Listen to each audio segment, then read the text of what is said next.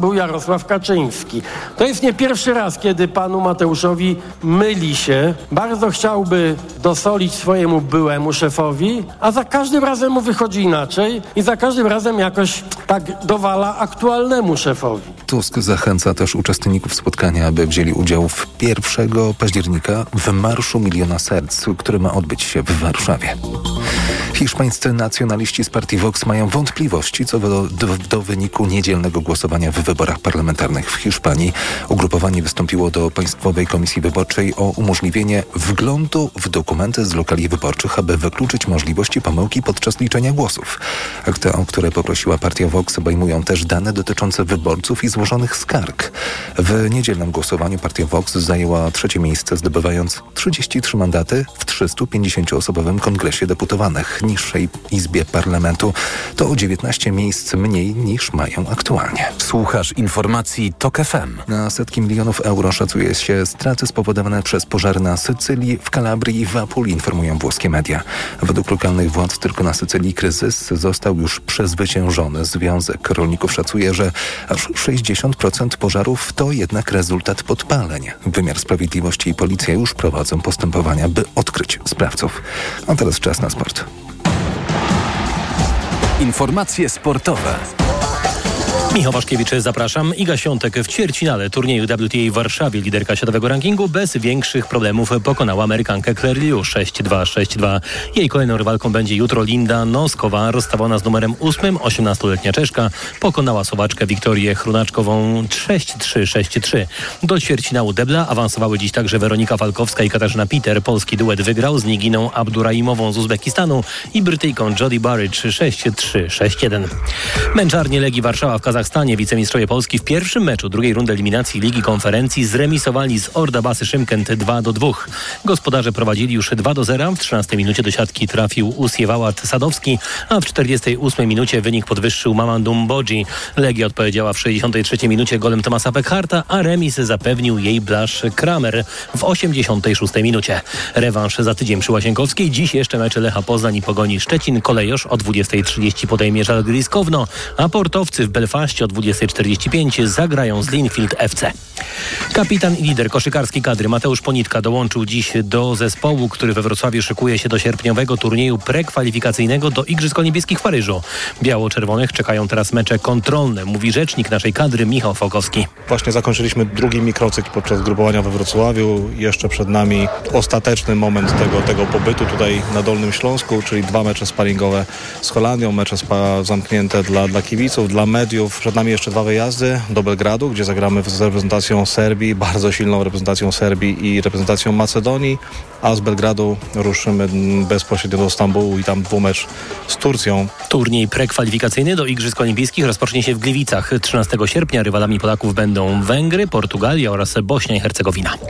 Federacja Szermiercza Ukrainy złożyła protest dotyczący zdyskwalifikowania Oruchy Harłan, która odmówiła podania ręki Rosjance startującej pod neutralną flagą Annie Smirnowej. Ukrainka walkę szablistek w turnieju Mistrzostw Świata w Mediolanie wygrała 15-7.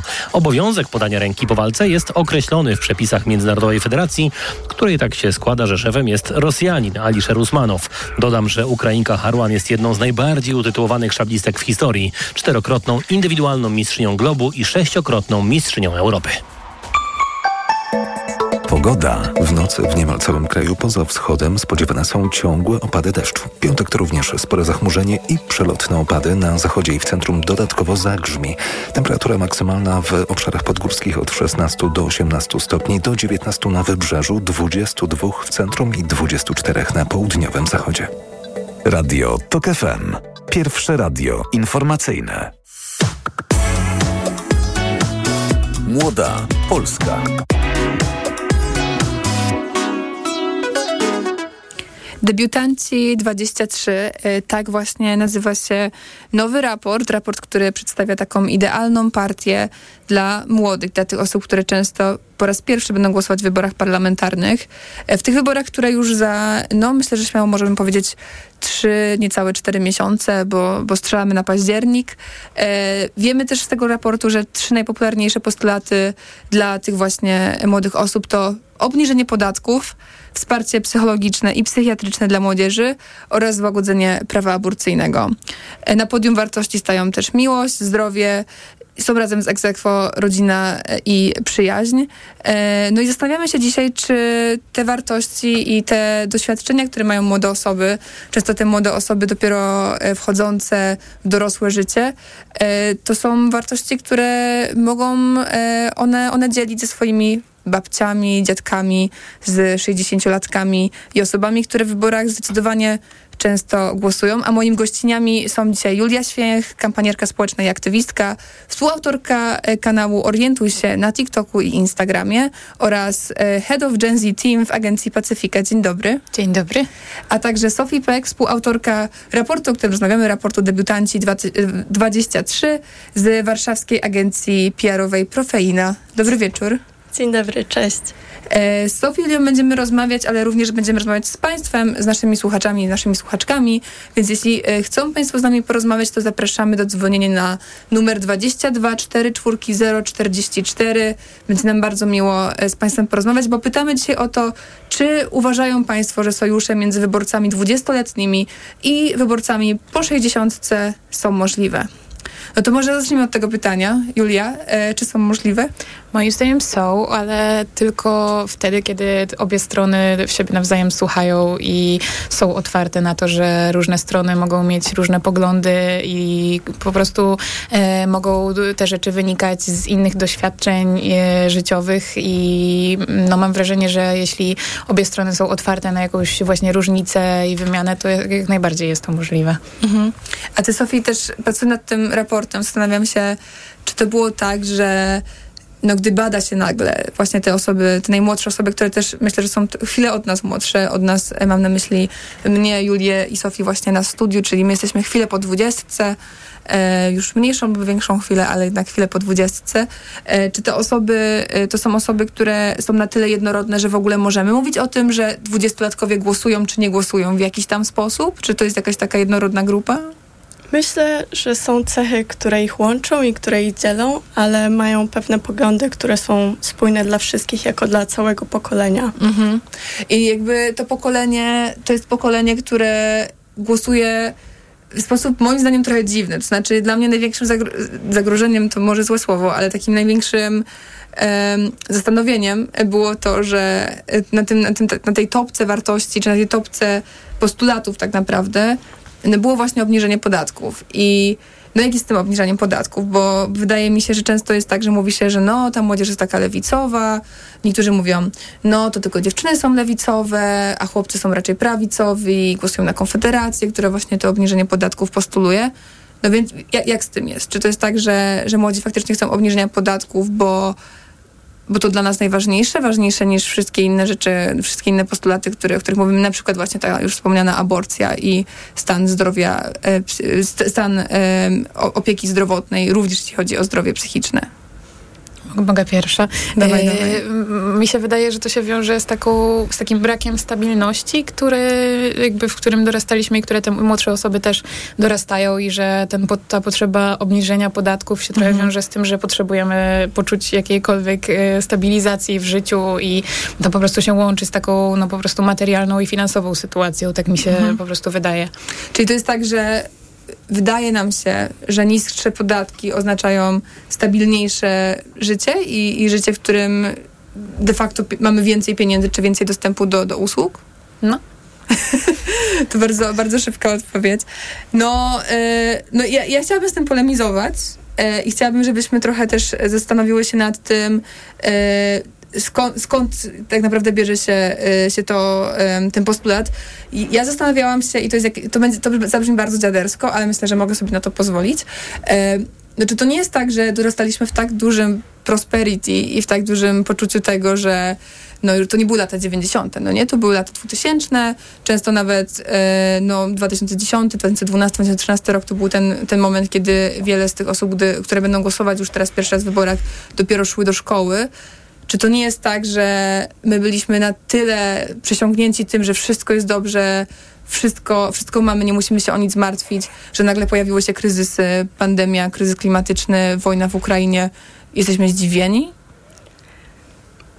Żeby zrozumieć, kim jest współczesny młody dorosły i jakby zrozumieć jego frustrację i gdzieś tam podejście do polityki i życia, musimy sobie przypomnieć, że są to osoby, które przyszły na świat, kiedy Polska należała już do Unii.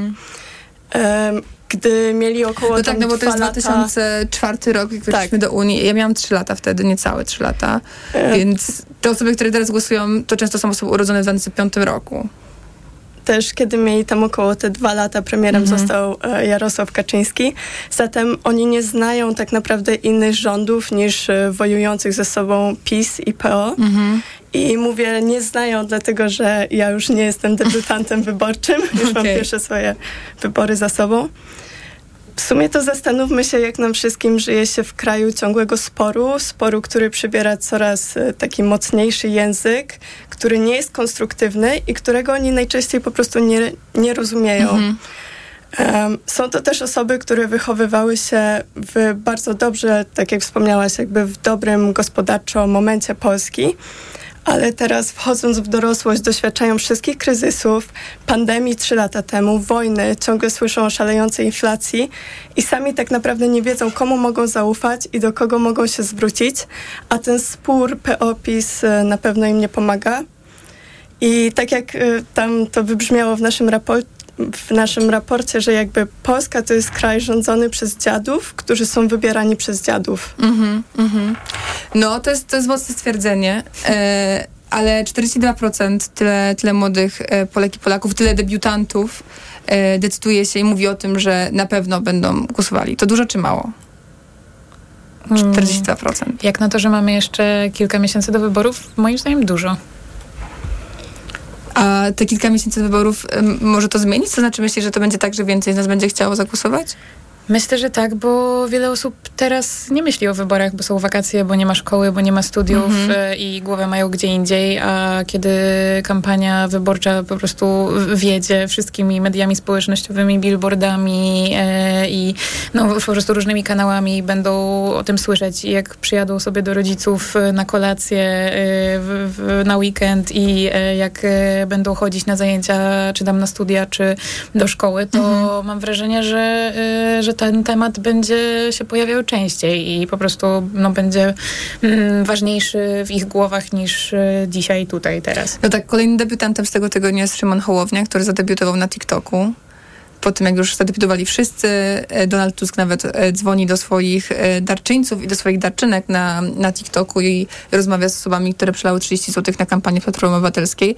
Czy to oznacza, że politycy już się obudzili i wiedzą, jak docierać do tych młodych osób? Jak sprawić, żeby nie tylko 42%, ale znaczna większość z debiutantów zagłosowała?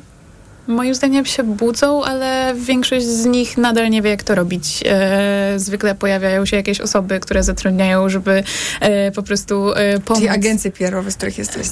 Albo młode osoby, które często pracują za darmo, czyli po prostu asystentki, asystenci tych posłów i polityków, którzy są wrzucani na fotel i mówi im się, że są młodzi, więc powinni wiedzieć, jak to robić i teraz pomóc w realizacji tego zaszczytnego celu, ale... wydaje mi się, że te osoby się budzą, aczkolwiek dalej jest w tym wiele cringe'u i kiczu w mediach społecznościowych. A czy ja mam taką prośbę, bo użyliśmy słowa cringe i to jest, mam wrażenie, że moglibyśmy być taki challenge, czyli takie wyzwanie w tej audycji, gdzie tłumaczymy słowo cringe za każdym razem, bo mam wrażenie, że ono się jakby bezpowrotnie pojawia w rozmowach o polityce w Polsce. Więc czy chciałybyśmy wytłumaczyć naszym słuchaczom, naszym słuchaczkom, co oznacza cringe? W kilku słowach, dlatego użyłam tego słowa kiczowate jako trochę bliskiego polskiego. A moim zdaniem to nie jest tak bliskie. Jasne, to jest to pokoleniowe słowo z języka angielskiego, które oznacza, że coś po prostu jest trochę nieaktualne, nieadekwatne, trochę wydaje się w większości naszemu pokoleniu dziwne i trochę takie na siłę. Tak jakby, niefajne. fajne, no. Tak. Michał Tomasik właśnie napisał mi, że cringe oznacza taki moment, że aż zęby nasz bolą, przetłumaczając to może właśnie, na język. Tak, że czujesz się niezręcznie na przykład widząc coś, że po prostu taki dyskomfort powoduje. Dyskomfort. Czyli politycy powodują u młodych dyskomfort. Myślę, że w tym raporcie powodują nieco co innego. No właśnie, to co powodują? Co powodują w nas politycy i polityczki?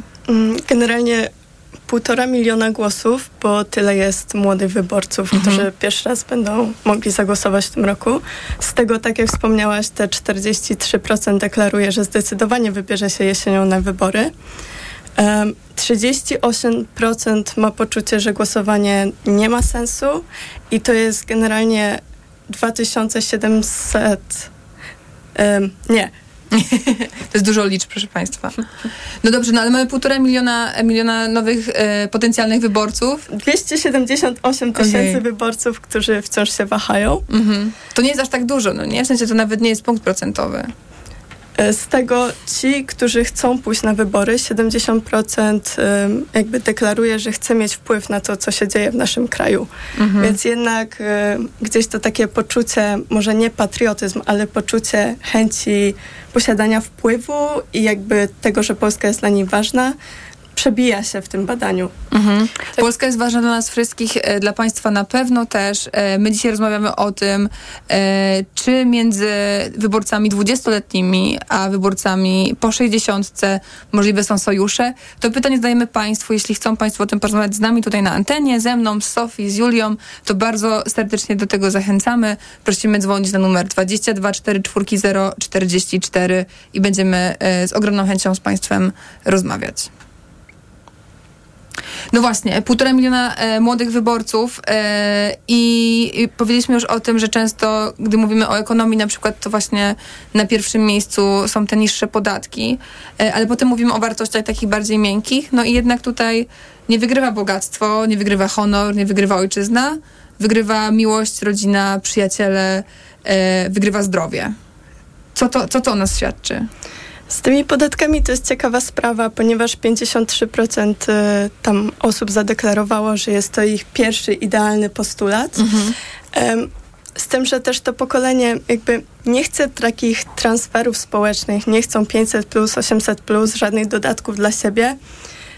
Oni chcą, żeby ktoś im przedstawił jakby taki mądry, długoterminowy plan, który przekroczy jedną kadencję, jak sobie poradzi z tymi wszystkimi kryzysami. Są za to zwolennikami w właśnie różnego rodzaju usługi publiczne, w ochronę zdrowia, pogłębioną ofertę dla najmłodszych do dostępu do lekarzy, psychiatrów, psychologów. I te postulaty trochę się kłócą z tym obniżeniem podatków.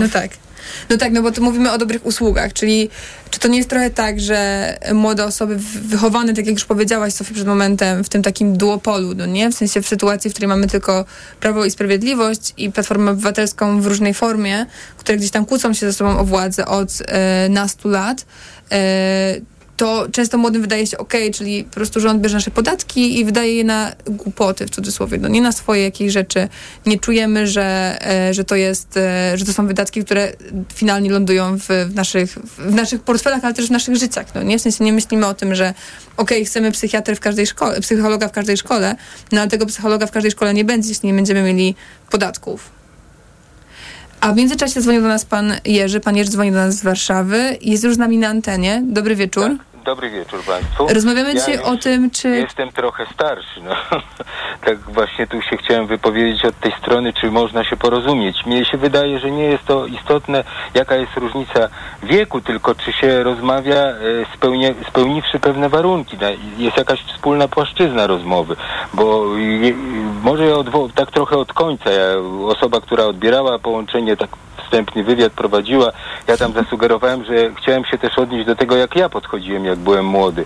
Otóż w ogóle, jak pamiętam, jak byliśmy młodzi, można tak powiedzieć o moim pokoleniu, to dosyć, tak jak każdy młody, miałem ostre spojrzenie. Byliśmy wyczuleni, jak przyszedł ktoś starszy i, jak to się mówi, zaczął ściemniać albo owijać w bawełnę. Czyli był takim dziadersem wtedy. Nie mówił konkretnie. I w tym mówieniu o podatkach właśnie to mnie irytuje i zadziwia, że młodzi nie są tak podatcy konkretni. I ja mam pytanie, które podatki w Polsce są za wysokie i należałoby je obniżyć? Bo te podatki były obniżane. Wzrosła kwota wolna od podatku dosyć istotnie, co też uszczupliło finanse samorządów i rykoszetem się odbiło na wielu różnych sytuacjach w związku z tym. Dalej, jest ten przecież PIT zerowy dla osób do 26 roku życia. To ja bym oczekiwał od młodych ludzi pewnej zadziorności, ale i konkretności, że my chcemy, żeby było jak. Chcemy trochę Teksasu, trochę Meksyku, trochę Rosji, bo w Rosji są niskie podatki. Na przykład tam jest 13% liniówka, tylko i jest taka formuła, która nie jest często stosowana w referendach, ale powinna być. Czyli opowiadasz się za jakimś rozwiązaniem, wiedząc, że... I teraz można by zapytać, czy chciałbyś te podatki, które teraz w Polsce są, obniżyć, wiedząc, że będziesz musiał jeszcze więcej albo w pełni pokrywać koszty usług medycznych, edukacyjnych i innych na wyższym poziomie, wiedząc, że właśnie... I chodzi mi o ten konkret, bo jak jest konkret, to można się porozumieć. Jak ktoś mówi, aha, ten podatek jest za wysoki, w tym przedziale dochodowym należałoby to skorygować. Ja rozumiem, że można, i tu pani przed chwilą słyszałem, wchodząc na antenę, właśnie bardzo sensowną wypowiedź, że można mieć zastrzeżenia, czy płacone przez nas podatki są właściwie wykorzystywane. To się zgadzam, jak najbardziej. I teraz jak to zrobić, jak to monitorować, jak zmienić nasz system polityczny, żeby to było bardziej sensowne wszystko, no to możemy rozmawiać jak najbardziej, ale jak ktoś mówi, że obniżyć podatki, to znaczy co? PIT do 30 roku życia ma być zerowy? Na przykład. To już wie pan, Sławomir Mentzen z Konfederacji postuluje Polskę bez PIT, VAT, CIT i ZUS-u, no nie? Tak, więc da się. Ale właśnie i tego mi brakuje, bo jak się dobrze pogrzebie, to tam można to wyczytać. Właśnie wiedząc, że trzeba będzie, żeby jakiś tam bon zdrowotny za 400 się dostanie, być może jakiś bon edukacyjny, ale to będzie... nie będzie pokrywało tych kosztów. Wiemy z doświadczeń innych państw, dlatego ja się chcę odwołać tutaj właśnie, chcemy czego? Teksasu, Meksyku, Rosji, jak to ma być? Jak to ma wyglądać? Bo odnośnie Konfederacji to jeszcze ja mam taką uwagę, że podam tu przykład samochodu, bo nasze społeczeństwo jest na tym punkcie wyczulone. Gdyby jakiś mechanik powiedział, panie, co tam oni tam porobili? Ja tu panu pomajstruję, będzie panu mniej palił, będzie większa moc, no a gwarancja co? Co tam gwarancja? U mnie masz pan gwarancję. Mało kto by się zdecydował na taki bajer.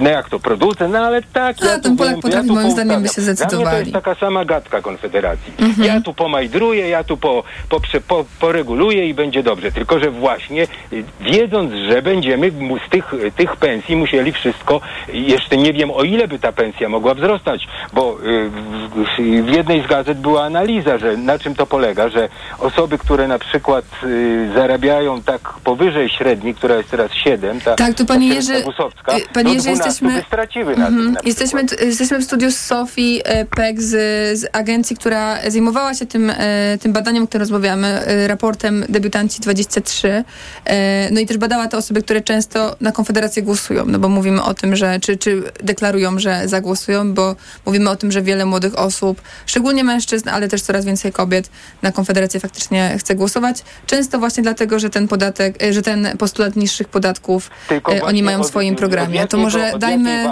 Co ma się obniżyć? Tak. Chcą mieć ten PIT do 30 lat, 35 zerowy, nie wiem.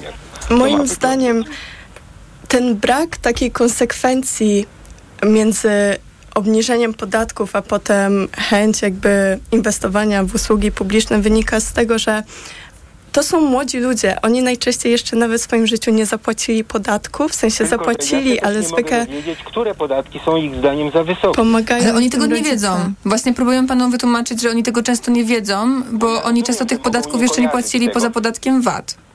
To ja nawet jakbym pobłażliwie na to spojrzał, o czym pani przed chwilą mówiła, że oni nie kojarzą, że za te usługi będzie trzeba płacić. To jakby jest drugi szczebel, ale ten pierwszy, to mówię tak, tutaj tak trochę młodzieńczo atakuje. Konkret, co jest za wysokie, gdzie byś ściął tę stawkę? No właśnie oczekuję tych konkretów, bo jak się okazało, ta Konfederacja ma tam jakiś program, który jak był analizowany, to jak mówię, osoby powyżej 7 do 2 w przedziale przedziale 7-12 tysięcy brutto zarabiające straciłyby na ich pomysłach. Ja mam wrażenie, że to też wiąże się z tym, że nasze pokolenie dorastało w takich czasach, kiedy wymawiano nam się, że każdy może zostać milionerem, każda osoba może być girl boss i robić wszystko i osiągnąć sukces, więc wydaje mi się, że te podatki też są takim odzwierciedleniem tego, że po prostu mamy poczucie, że możemy mieć wszystko i być za rok milionerem, milionerką i trochę też boimy się tych podatków, bo one po prostu właśnie są powtarzane jako coś, co czego potencjalnie będziemy płacić w przyszłości bardzo dużo, a niewiele osób finalnie zostaje tymi milionerami, którzy finalnie płacą więcej niż osoba, która zarabia średnią krajową. No tak, bo często słyszymy o tym, ja nawet pamiętam jakieś takie książki, które oczywiście były bardzo takie skamerskie, oszukujące, mówiące o tym, że tutaj właśnie najlepszy sposób na dobrobyt w swoim życiu to kredyt, zakup bliźniaka, sprzedaż połowy bliźniaka i tak po prostu duplikujemy to i powtarzamy do upadłego i tak zarabiamy pierwszy milion, który potem inwestujemy w bitcoin i w inne kryptowaluty. No i to się nie udaje. Znaczy widziałam wielu takich, szczególnie chłopaków, którzy wierzyli, próbowali, do milionerami nie zostali. I zastanawiam się, bo wydaje mi się, że to, co pan Jerzy, który do nas dzwonił, podkreślał właśnie ten brak konkretu często wśród młodych osób i bardzo dziękuję za ten telefon. Ja to rozumiem, bo ja sama się z tym zgadzam. No nie? W sensie wydaje mi się, że to wynika, tak jak właśnie powiedziałaś, to wynika często z niewiedzy. To wynika z tego, że my nie do końca rozumiemy system podatkowy. My, mam na myśli nie nas tutaj w studio, tylko nasze pokolenie, ale w ogóle w sensie, czy to jest tak, że Polacy mają jakąś po prostu rozległą edukację ekonomiczną? Nie wydaje mi się. Przez jakiś czas wierzyliśmy bardzo, myślę, że często ślepo w jakąś neoliberalną opowieść Leszka Balcerowicza o tym, w jaki sposób przeprowadzić transformację w Polsce. No i widzieliśmy, do czego to doprowadziło, do niesamowicie niesprawiedliwej transformacji, której skutki odczuwamy do dzisiaj, i które też na przykład skutkują tym, że kolejna transformacja wynikająca na przykład z tego, że musimy przetransformować naszą energetykę, jest czymś, czego ludzie zwyczajnie się boją. Ale zastanawiam się, może już trochę też odchodząc od tych podatków, bo wydaje mi się, że jednak ci młodzi ludzie to znacznie więcej niż tylko niskie podatki i też przypomnijmy, że 53% młodych osób o tych niskich podatkach mówi, więc to nie jest tak, że każda młoda osoba teraz faktycznie dąży do tego, by te podatki były zgoła niższe. Mamy też całkiem sporą, myślę, że rosnącą grupę osób, które rozumieją to, że potrzebujemy niskich podatków dla osób ubogich i bardzo wysokich podatków czy znacznie wyższych podatków niż teraz dla osób bogatych, dlatego tam naszego, powiedzmy, już prawie że przysłowiowego 1% najbogatszych. Ale zastanawiam się nad tymi bardziej miękkimi wartościami, nad miłością, rodziną, nad zdrowiem. Czy wy macie poczucie, i też bardziej was pytam jako dziewczyny po prostu, czy wy macie poczucie, że strajki kobiet sprawiły, że z jednej strony na zdrowie, a z drugiej strony na rodzinę i w ogóle na myślenie o tym, czy chcemy tą rodzinę zakładać i jaka to ma być rodzina, czy to ma być rodzina, która też jest o tym, że posiadamy dzieci, bo znowu wracamy do tego, że masa młodych kobiet w Polsce nie chce mieć dzieci. Czy to miało na to jakiś większy wpływ? Jak myślicie? Ja przede wszystkim uważam, że jakby język był przestrzelony i rozumiem, że są to tematy ważne i że młodym na tym zależy, ale jakby na wszystko jest odpowiedni sposób przekazania tego. A może myśli język strajku kobiet był przestrzelony? Okay. Tak. Mhm. Ale to generalnie to pokolenie jest takie, że chce spędzać jakby czas ze swoimi znajomymi, dobrze, przyjemnie i też poruszają rzeczy, które są dla nich ważne i to są takie rzeczy, które najczęściej były jeszcze jakiś czas temu tematami tabu.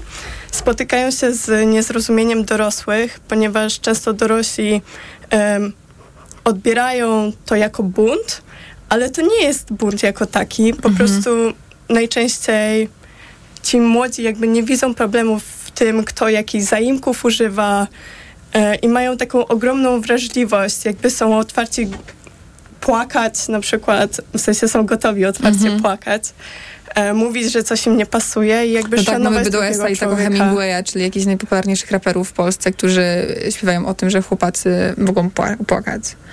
I to jest pewna zmiana pokoleniowa, jak myślę sobie o Sokole i o Pei po prostu z poprzedniego pokolenia.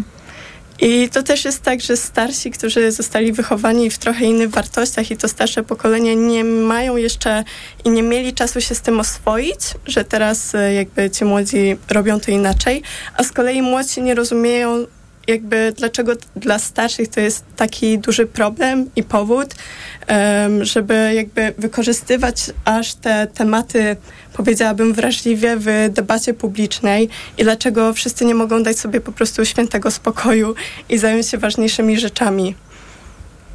Czyli jesteśmy pokoleniem Z, ale nie jesteśmy pokoleniem, któremu zależy na wysokim C? Bo to co ty powiedziałaś teraz, Sophie, trochę spina mi się z tym, co ty mówiłaś, Julia, o tym, że to nie jest tak, że po prostu młodzi nie chcą głosować, to po prostu o tym teraz nie myślimy, bo są wakacje i mamy ważniejsze rzeczy, czy ważniejsze teraz dla nas rzeczy na głowie. To też w sensie te dane z raportu dotyczące miłości, rodziny i przyjaciół, mam wrażenie, że w tę miłość wchodzą zarówno rodziny, jak i przyjaciele i to, że właśnie jesteśmy pokoleniem, które przeżyło pandemię i dość mega istotnym faktem i też na początku naszego etapu dorosłości wybuchła wojna w Ukrainie, to wszystko się wiąże z tym, że potrzebujemy stabilizacji, że ta miłość i właśnie potrzeba przyjaciół i takich bezpiecznych więzi bliskich jest bardzo dla nas ważna i w tym momencie po prostu ważniejsza niż politycy krzyczący z telewizora. Mhm. Czyli czy potrzebujemy takich polityków, którzy będą trochę terapeutami? Myślę, że nie, bo popularność aktualnie funkcjonujących na arenie politycznej polityków nie do końca o tym mówi. W sensie to, co aktualnie jest popularne w mediach społecznościowych, to Konfederacja, Lewica na przykład na TikToku, więc myślę, że żadna z tych stron nie spełnia roli terapeuty, bo Mentzen krzyczący na jakiś temat. No ja mam wrażenie właśnie, że on tak w wyrazie jest bardzo spokojny. W sensie nawet taki wręcz... taki bardzo spokojny, że znacznie spokojniejszy niż ja na przykład na TikToku. Jasne, ale to jest, on wchodzi bardziej w rolę influencera niż terapeuty. Okej, czyli politycy... Tak, zdecydowanie. Czyli politycy mogliby przestać być influencerami, zacząć być terapeutami, żeby zdobywać większy posłuch u młodych, żeby to było trwałe, czy to jest zły kierunek? Jest to ktoś charyzmatyczny, młody, który mówi tym językiem nowszego pokolenia, jest na tych mediach społecznościowych, na których jest młodsze pokolenie. I nienawidzi polityków, mimo tego, że sam nim jest.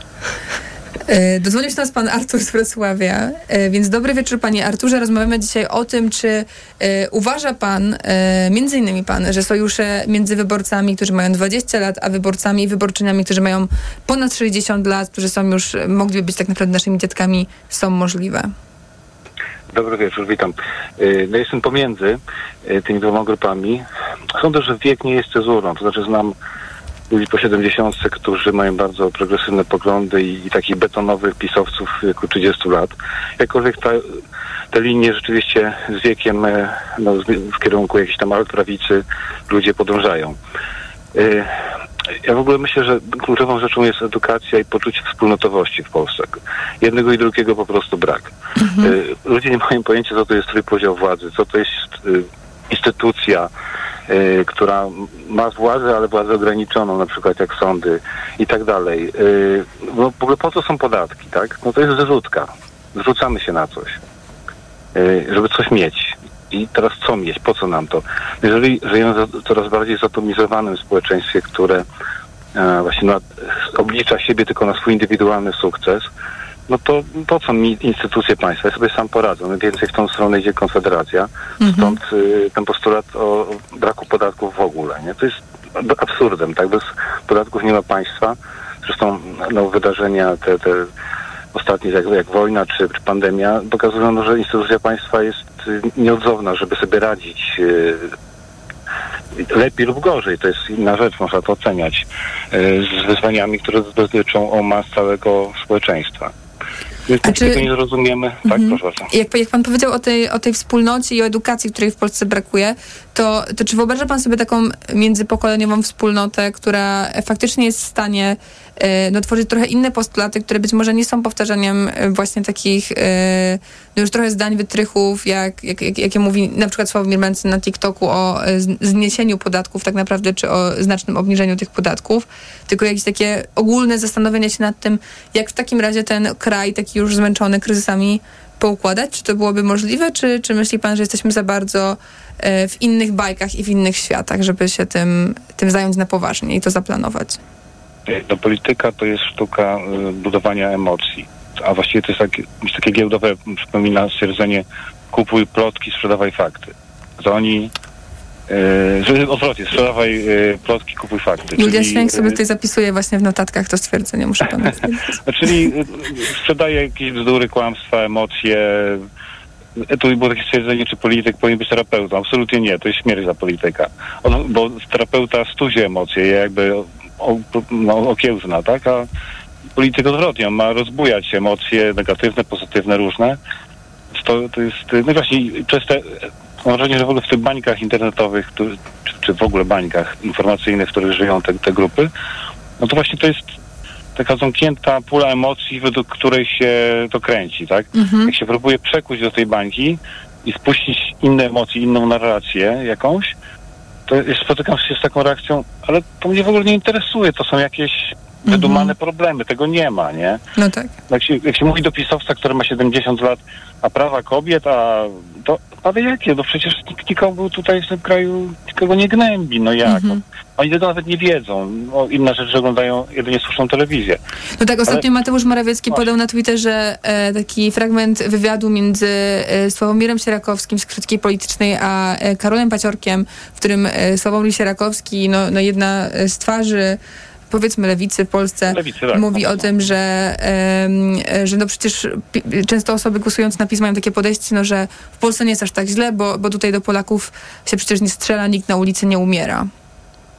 No to świadczy o tym właśnie już o upodleniu tych ludzi, ich degradacji, ich mentalności. Nawet to ręce opadają. Mhm. Ale do tego prowadzi z jednej strony brak edukacji, brak uświadamiania, to jest brak rozmowy naszych, bo gdyby ludzie między sobą wymieniali pozytywną energię i tą wiedzę, to byliby odporni na jakąś manipulację, tak? A jeżeli wszyscy patrzą tylko w jedną stronę, czy jedni patrzą w jedną, a drudzy w drugą, no to kończy się dialog, nie? Jak nie ma dialogu, no to jest tylko... Są komunikaty. Tak? No dobra, no tak mamy ten dialog, to jaki temat? Jak pan myśli, jaki temat mógłby być takim tematem łączącym te nasze różne bańki, też wykraczając trochę poza wiek? No, tematów łączących jest mnóstwo. Ekologia, bezpieczeństwo energetyczne, służba zdrowia, która jest właśnie tylko prywatna w Polsce w tej chwili. Mhm. Znaczy, wspólne tematy są bliżej gminy, powiatu, tak? Tam jest mnóstwo rzeczy. I na przykład ja jestem radnym osiedlowym we Wrocławiu i no, jest taka... To radni są, to oni niech załatwią, nie? Mm-hmm. I już koniec, nie? No, ale jak to? No, my nawet nie mamy pieniędzy jako radni tak naprawdę, nie? No pewnie. No, no to życzymy panu powodzenia w tej dalszej służbie, bo myślę, że być radnym osiedlowym to głównie służba. No i dziękuję bardzo za ten telefon. Do rozmowy wrócimy za chwilę, za moment. W studiu ze mną są Sophie Peck, współautorka raportu Debiutanci 23, o którym też dzisiaj rozmawiamy, z warszawskiej agencji PR-owej Profeina, oraz Julia Święch, kampanierka społeczna i aktywistka, współautorka kanału Orientuj się, więc mają państwo teraz przerwę, żeby wejść na TikToka i sprawdzić kanał Orientuj się i to, jak Julia przepytuje tam posłów i posłanki na korytarzach sejmowych. Rozmawiamy o sojuszach między 20 i 60-latkami. Młoda Polska.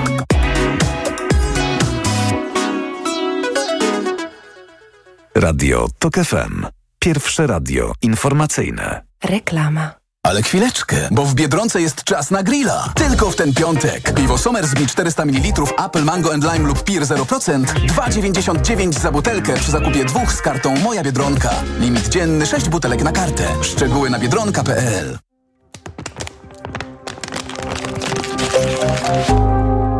W muzyce każdy dźwięk ma znaczenie. W życiu nawet drobne wybory. Dlatego ograniczam zużycie plastiku, a na zakupach szukam produktów bardziej przyjaznych środowisku. Czujesz klimat? Wejdź do Rossmana i na www.rossman.pl wybieraj lepiej dla planety. Artur Rojek, ambasador Czujesz Klimat, Rossmann. Letnie orzeźwienie i moc oszczędności w Lidlu. Już od czwartku. Piwo Heineken w butelce. 3 zł za butelkę przy zakupie 15. Tak, piwo Heineken w butelce. Tylko 3 zł za butelkę przy zakupie 15. Wszystkie piwa Garaż 40% taniej przy zakupie 4. Tak, wszystkie piwa Garaż aż 40% taniej przy zakupie 4. Dla takich okazji zakupy robię w Lidlu. Alkohol tylko dla pełnoletnich. Lidl. Reklama. Koniec dnia to idealny moment na chwilę zastanowienia nad nami, światem, historią. Zwolnij, weź oddech i posłuchaj o wszystkim, co ważne. Maciej Zakrocki przedstawia od poniedziałku do piątku po 23:00. Do usłyszenia. Bez żadnej kontroli standardów produkcji do Polski pod wymyślonym terminem zboża technicznego wjechało nie wiadomo ile milionów ton zboża nie wiadomo jakiej jakości. Kto na tej stracie, bo stracili rolnicy 10 miliardów złotych, zarobił? Są firmy, które chyba zrobiły niezły interes kosztem polskich rolników. Chłodnie są wypełnione mrożonkami z Ukrainy. Miodu sprowadziliśmy tyle, że wystarczy ukraińskiego miodu na 3 lata. One nadal będą w magazynach zalegać i z tych magazynów wychodzić do sklepu i będą zabierać miejsce polskim produktom, więc niekontrolowany import w ciągu ostatnich kilku miesięcy spowodował załamanie rynku wielu produktów rolnych w Polsce na najbliższe lata, a nie na najbliższe dni. Na polskiej wsi jest naprawdę wrzenie i skończyła się cierpliwość. Radio TOK FM.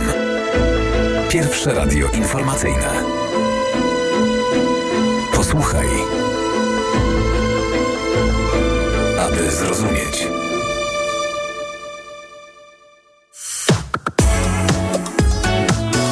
Młoda Polska. To jest Młoda Polska i nazywam się Wiktoria Jędroszkowiak. Prowadzę tą audycję. Ostatnio brałam udział w takim wywiadzie, w którym dziennikarz potem na poziomie autoryzacji spytał mnie, czy dostałam tą audycję i czy to jest tak, że to był jakiś duży prezent od tak poważnego radia, by dać audycję młodej osobie. Nie wiem, czy tak było, ale bardzo cieszę się, że ją mam. Cieszę się też, że są ze mną tutaj równie młode Julia Święch, która nie jest współautorką raportu Debiutanci, ale jest kampanierką społeczną i aktywistką, współautorką kanału Orientuj się na TikToku i na Instagramie oraz szefową zespołu Gen Z, czyli pokolenia Z w agencji Pacyfika, a także Sophie Peck, współautorka raportu Debiutanci 23 z warszawskiej agencji PR-owej Profeina. Rozmawiamy dzisiaj o młodych i o tym, czy państwo również uważają, że sojusze między wyborcami 20-letnimi a 60-letnimi to oczywiście jest takie uogólnienie. Chodzi nam o to, czy sojusze międzypokoleniowe są w ogóle możliwe. I zapraszamy, by do nas dzwonić na numer 22 44 044.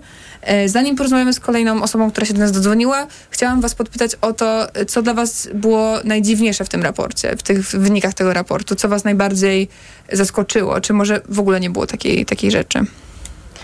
Ja myślę, że mnie najbardziej zaskoczyły właśnie te sprzeczności. Na przykład... Tam ponad połowa osób jest za zawieraniem związków partnerskich i małżeńskich przez osoby LGBTQ+, a jednocześnie nie przeszkadza im potem głosować na Konfederację i generalnie rządy prawicowe. A czy myślicie, że to jest tak, że jeśli trochę ponad połowa osób w naszym wieku jest za legalizacją związków małżeńskich niejednopłciowych, czy jednopłciowych właśnie, to dużo czy to mało? Bo mi się wydaje, że to mało, jak zastanawiam się tak naprawdę i myślę sobie o tym współczesnym świecie i nie wiem, właśnie myślę sobie o tym, że nawet po prostu w serialach i na TVN-ie, i na TVP, i na Netflixie ciągle pojawiają się kolejne pary, które wychowują nawet dzieci i tak dalej. I to jest już taka rzecz, która nie jest tylko informacją właśnie z telewizji czy z radia informacyjnego, ale również jest już obecna w naszej popkulturze. Ale to często nie jest w Polsce. W sensie, że mam wrażenie, że dalej to, że to jest jakby, nie wiem, serial produkcji Netflixa albo serial, który jest na TVN-ie emitowany w sensie w języku angielskim na przykład, to dalej w sensie sprawia, że ludzie jakby wizualizują sobie to, że to tak nie jest u nas, tylko gdzieś. Okej, czyli to jest spoko, ale gdzieś tam. Tak mi się wydaje. Okej. Okay. To ciekawe. Na ciebie co najbardziej zaskoczyło, Julia, w tym raporcie? Mnie bardzo zaskoczyło cała ocena stanu środowiska. W sensie to, że ponad 1/4 osób badanych twierdzi, że środowisko w Polsce jest w dobrym stanie, a z drugiej strony ponad 1/5 twierdzi, że jest zniszczone i w złym stanie. W sensie, że ta sprzeczność... No tak, żyjemy w tym samym środowisku. Dokładnie. Mnie bardzo tutaj zdziwiła. No mnie zdziwiło najbardziej chyba to, że faktycznie na tym poziomie wartości często wybieraliśmy te wartości, które są miękkie jako pierwsze. I nie spodziewałam się, że wyobraziłam sobie, nigdy nie brałam udziału w takim badaniu, ale wyobraziłam sobie, że gdybym była tą osobą ankietowaną, to nie odpowiedziałabym, tak? Nie wiem, czy odpowiedziałabym, że miłość, rodzina i przyjaciele są najważniejszą wartością.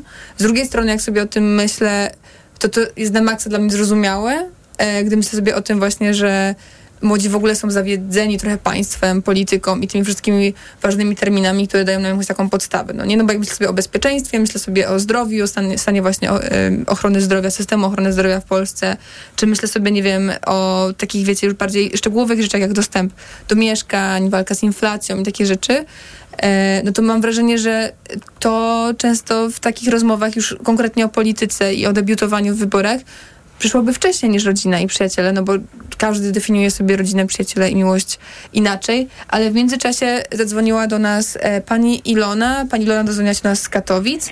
Ja tylko przypomnę, że rozmawiamy dzisiaj o tym, czy sojusze między tymi najmłodszymi wyborcami, którzy często debiutują w tych nadchodzących wyborach parlamentarnych, a wyborcami już, którzy kilkanaście, kilkadziesiąt nawet razy, myślę, że kilkanaście razy głosowali, czy one są możliwe. Dobry wieczór, pani Ilono. Dobry wieczór, witam serdecznie znakomitą panią prowadzącą i Jeju, jak gościnie. Miło, dzień dobry. Jestem osobą feminizującą jak gdyby od urodzenia i dzwonię do państwa z takim pytaniem, ponieważ to dzisiejsze pytanie zrodziło we mnie i to jak patrzę na to wszystko, kolejne pytanie. Ponieważ nie wydaje mi się, tak jak sama opiekuję się niepełnosprawną matką, w związku z jej niepełnosprawnością byłam zmuszona wrócić do Polski. Natomiast nie wydaje mi się, jak jeżeli chodzi o kontakt z osobami starszymi, ja też jestem w porównaniu z paniami osobą jak gdyby starszą, bo rocznik 80 to był ten rocznik, kiedy ja myślałam, że rzeczywiście można wszystko zmienić i wszystko się zmieni. Wszyscy tak myśleliście. Więc jestem gdzieś tam in the middle. Natomiast, drodzy państwo, nie uważam, że że tutaj jest istotne tworzenie różnicy między osobami młodymi i starszymi. Oczywiście to jest ta różnica, którą nam tutaj przedstawia i wykorzystuje PiS. Natomiast tak nie jest, ponieważ jest mnóstwo osób w moim wieku, czy w wieku mojej mamy, którzy po prostu mówią dokładnie to samo, co mówią młode pokolenie. Natomiast drugie pytanie, które mi się zrodziło od razu. Skąd się wziął się podział, bo moim zdaniem nie jest głównym podziałem i najistotniejszym podział między młodym i starszym pokoleniem, ale już podział, który się tworzy w młodym pokoleniu. Czyli właśnie dlaczego i pytanie, skąd się wzięły te wszystkie osoby młode, które głosują za prawicowcami skrajnymi, w tym kobiety. I dlaczego, moje pytanie, i co możemy zrobić, żeby te kobiety młode, świadome, absolutnie miały na to wpływ. A pani Lunej, mam takie pytanie, jak pani słuchałam, to zadałam pytanie, pani odpowiedziała dwoma pytaniami, to ja pani znowu zadam pytanie inne jeszcze. Proszę, bo zastanawiam się, powiedziała pani o tych wartościach i o tych rzeczach, które są tak samo ważne pewnie dla naszego pokolenia, często dla osób z pani pokolenia i nawet z pokolenia pani mamy. Jakie to są wartości, jak pani o tym myśli? Jakie to są rzeczy, które faktycznie mogą nas czasami łączyć? Oczywiście nie nas wszystkich, bo nie jesteśmy jednorodną grupą. To jest same, jakie wyszły w badaniu, tak? W raporcie. Czyli niższe podatki? Nie. Miłość, dobro i bycie tylko twoich najbliższych. No tak. Tak, no to nic nie zmieniło. Drogie panie, tak zawsze tak było w czasie powstania warszawskiego i to się nie zmieni. No tak, no to prawda, jak myślę sobie też o naszej burzliwej historii, to... jest tak, jak panie opowiadają, że młode pokolenie teraz liczy na coś innego niż liczyło pokolenie młode ich lat temu. Nie, każde pokolenie liczy na to samo. To jest dokładnie ta sama sytuacja. Natomiast moje pytanie właśnie brzmi, dlaczego to młode pokolenie dało się podzielić? No wydaje mi się, że to jest... Bo państwo podkreślacie, panie podkreślają to, że rzekomo jest jakaś... obszerna granica między właśnie pokoleniem pań wieku a osobami 60 plus, czy tam nawet moim. Ale ja absolutnie nie rozumiem tego, jak do tego doszło, że młode pokolenie w tak ogromnym procencie kusuje za osobami tak skrajnymi. No wydaje mi się... Jak się stało, że te kobiety za tym głosują. Jaki jest, moje pytanie, jak się komunikują kobiety z państwa grona z tymi kobietami, które głosują na skrajne wciągstwo, tak? To może rozpakujmy to pytanie, bo wydaje mi się, że zaczynając trochę od tych młodych kobiet, to jest bardzo ciekawe. Ja też się nad tym zastanawiam bardzo często. Myślę, że nie ma jak, ja o tym nie myślę. I ostatnio właśnie też... Powiedzmy sobie wprost, to wy zmienicie te wybory. No tak, ale jak teraz patrzę na sondaże, to obawiam się, że... Dlaczego sytuacja pani z Krakowa zdarzyła się w kwietniu, a jest teraz dopiero komunikowana? Oczywiście tak, to nie jest przypadek. I te sytuacje pewnie będą komunikowane teraz coraz częściej, żeby wam otworzyć oczy. Ale teraz... I starsze pokolenie tego nie zmieni. Albo to wy zaczniecie między sobą i się komunikować, bo fajnie widzieć różnicę między młodymi a starszymi. Dlaczego nie widzicie tej różnicy, którą tutaj doprowadzono między młodymi? Bardzo pani dziękujemy. O tych różnicach właśnie teraz sobie porozmawiamy. Wydaje mi się, trochę odpakowując to pytanie, które pani zadała i właśnie myślenie o tych dziewczynach, jak to jest, że młode kobiety głosują na skrajną prawicę na przykład, czy zapowiadają to, że chcą zagłosować na skrajną prawicę. No to jest bardzo ciekawe, ale wydaje mi się, że też bardzo proste, kiedy faktycznie na te powody spojrzymy i trochę odejdziemy od takiego po prostu przekrzykiwania się i nazywania się wzajemnie po prostu faszystami i lewakami, tylko zaczniemy myśleć o tych faktycznych powodach. No i na przykład ostatnio wyszedł taki raport, który porównywał to, skąd pojawiają się coraz częstsze nastroje antyukraińskie wśród młodych osób, w tym wśród młodych kobiet, mimo tego, że to właśnie te młode osoby, w tym te młode kobiety, były bardzo chętne do pomocy i bardzo aktywne, czy też stanowiły tak naprawdę trzon, podstawę tej pomocy na samym początku wojny, kiedy bardzo, bardzo dużo uchodźców i uchodźczyń, a w zasadzie szczególnie uchodźczyń, kobiet z dziećmi, pojawiło się w Polsce po prostu, bo uciekali przed wojną.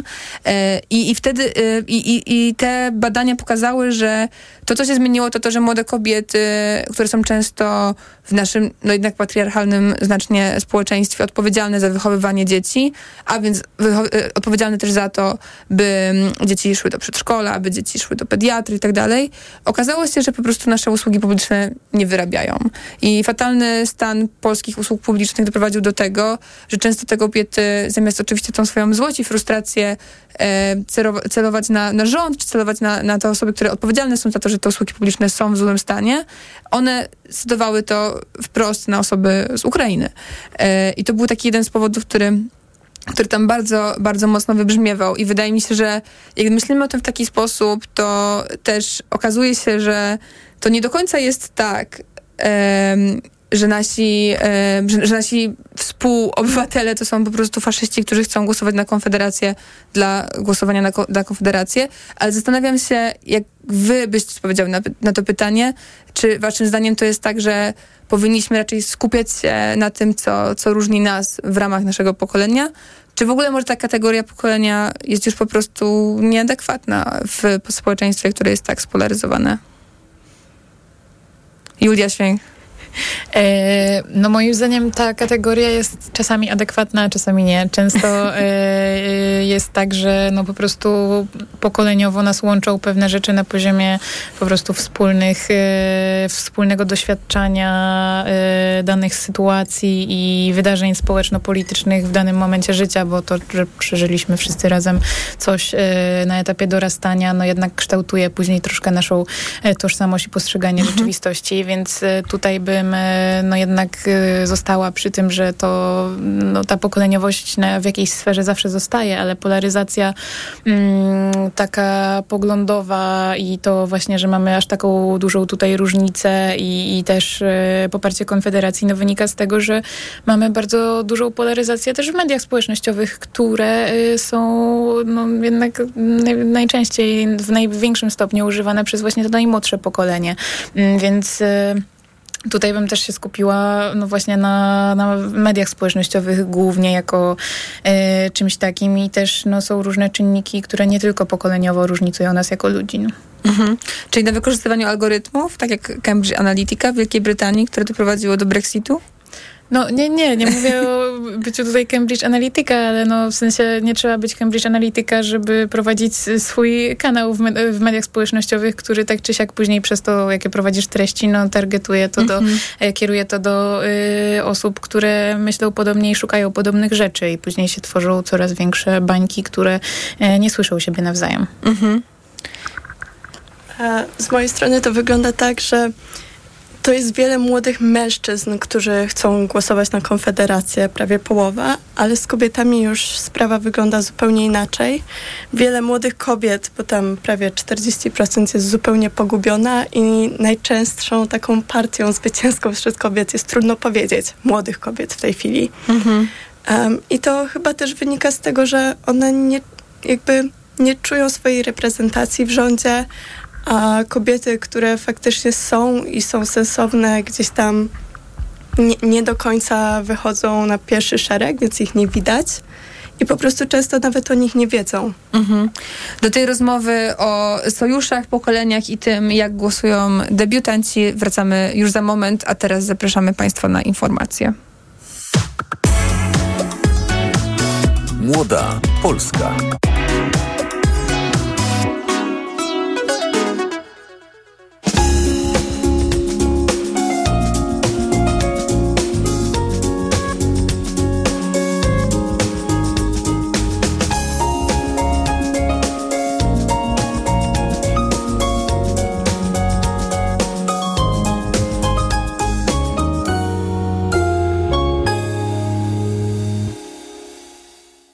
Reklama. Ale chwileczkę, bo w Biedronce jest czas na grilla. Tylko w ten piątek. Piwo Somersby 400 ml, Apple Mango and Lime lub Pear 0%, 2,99 za butelkę przy zakupie 2 z kartą Moja Biedronka.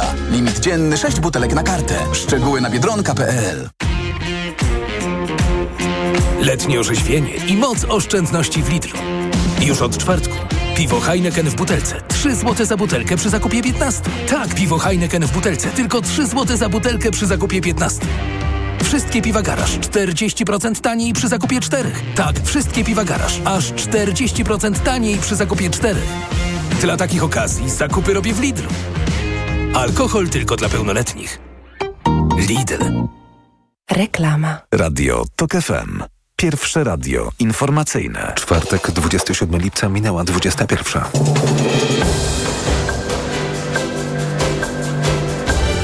Informacje TOK FM. Marcin Grzebielucha. Awantura w Ministerstwie Rolnictwa. Agrounia pyta o listę firm, które zarobiły na imporcie ze wschodu.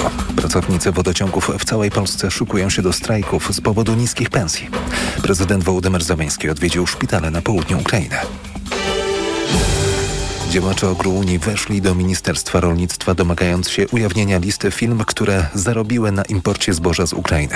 Agrounia przed drzwiami gabinetu ministra Roberta Telusa żądała spotkania w sprawie niskich cen skupu malin, zbóż i innych produktów rolnych. Ostatecznie szef resortu spotkał się z członkami Agrounii, nie brakowało emocji. A pana i państwa proszę tylko, żebyście mi w tym pomogli. A jak już, to nie przeszkadzali. Przepraszam za emocje. Panie ministrze, może ten pan sobie tak krzyczy gdzieś tam w Opocznie, w remizie, ale nie na merytorycznym spotkaniu. Gdzieś tam niech pan sobie krzyczy na tych, których kupiliście za jakiś wóz strażacki albo za jakąś gaśnicę, którą pan później wydmuchał na festynie. Niech pan sobie tam krzyczy, ale nie na nas. Do wydarzeń w resorcie sprawiedliwości odniósł się także wiceminister rolnictwa Janusz Kowalski. Na konferencji prasowej zarzucił Kołodziejczakowi wtargnięcie do siedziby ministerstwa. Z powodu niskich pensji pracownicy wodociągów w całej Polsce szykują się do strajków. Ostrzegają samorządowcy i popędzają rząd, by zajął się przepisami dotyczącymi ustalania opłat za wodę i ścieki. Chcą, by zatwierdzeniem nowych taryf, tak jak kiedyś, zajmowały się rady miast i gmin, a nie Wody Polskie, które zdaniem samorządów blokują podwyżki z powodów politycznych. Bez nich zaś nie ma mowy o powyższych wynagrodzeniach dla pracowników spółek wodno-kanalizacyjnych. Tomasz Pęskę. Nowych taryf nie ma zatwierdzonych około 3/4 spółek wodociągowych w kraju, chociaż w ciągu roku prąd dla nich podrożał o blisko 200%, gaz czy materiały o prawie połowę, a paliwo o 1/5. Monika Niemiec-Butryn z resortu infrastruktury zapewnia, że nowe przepisy dotyczące uzgadniania taryf są prawie gotowe. Z Wodami Polskimi zostały uzgodnione te zmiany, które jesteśmy w stanie wprowadzić. I trafiły do uzgodnienia na Komitet Stały Rady Ministrów. Marek Wójcik ze Związku Miast Polskich mówi, że to pozory. Ta ustawa prawdopodobnie nie stanie pod obrady aktualnego parlamentu. Wejdziemy w następny rok ze starymi stawkami, tymi samymi problemami. Brakiem pieniędzy na podwyżki dla zatrudnionych w wodociągach. Pracownicy naszych spółek stracili już cierpliwość. Nie z naszego powodu będzie ten strajk, jeśli będzie. Zdaniem samorządowców Wody Polskie nie palą się do zatwierdzania podwyżek opłat za wodę i ścieki, żeby nie nastawiać Polaków przeciwko rządzącym przed wyborami. Tomasz Fens, TOK FM. Kampanii wyborczej jeszcze nie ma, ale na ulicach miast pojawia się coraz więcej plakatów wyborczych. Po Lubelszczyźnie jeździ samochód Urzędu Wojewódzkiego, oklejony hasłami promującymi program 800+. Reporterka TOK FM Anna Gmiterek-Zabłocka pyta więc, czy wojewoda Lech Sprawka włączył się w kampanię wyborczą. Politycy opozycji też jeżdżą, wykorzystują subwencję partyjną, pochodzącą również z podatków, na tego typu imprezy. Nie widzę różnicy. A ten samochód obklejony, samochód, jak już ustaliłam, Urzędu Wojewódzkiego, to jest kampania? To jest promocja programu 800+, który został niedawno uchwalony z inicjatywy rządu. Dopiero do Senatu poszedł. No tak, z tym, że mamy w tej chwili jak gdyby pewność, że ten program zostanie wdrożony w życie, tym bardziej, że wynik głosowania w Sejmie świadczy o tym, że nie będzie problemów zarówno na poziomie Senatu, a tym bardziej na poziomie pana prezydenta. Kampanii wyborczej, przypomnijmy, formalnie jeszcze nie ma, bo prezydent nie ogłosił daty wyborów. Zgodnie z kodeksem wyborczym kampania rusza z dniem wydania decyzji o zarządzeniu wyborów. Prezydent Ukrainy Wołodymyr Zełenski odwiedził szpitale na południu Ukrainy, w których leczeni są pacjenci poszkodowani w wyniku wojny. W obwodzie dniepropietrowskim Zełenski spotkał się z pracownikami medycznymi, przyznał też wojskowym medykom odznaczenie państwowe. 27 lipca to w Ukrainie Dzień Pracowników Służby Zdrowia. Słuchasz informacji TOK FM. Uniwersytet w Białymstoku testuje w swoim kampusie specjalną folię, która ma zapobiegać kolizjom ptaków z dużymi szklanymi taflami.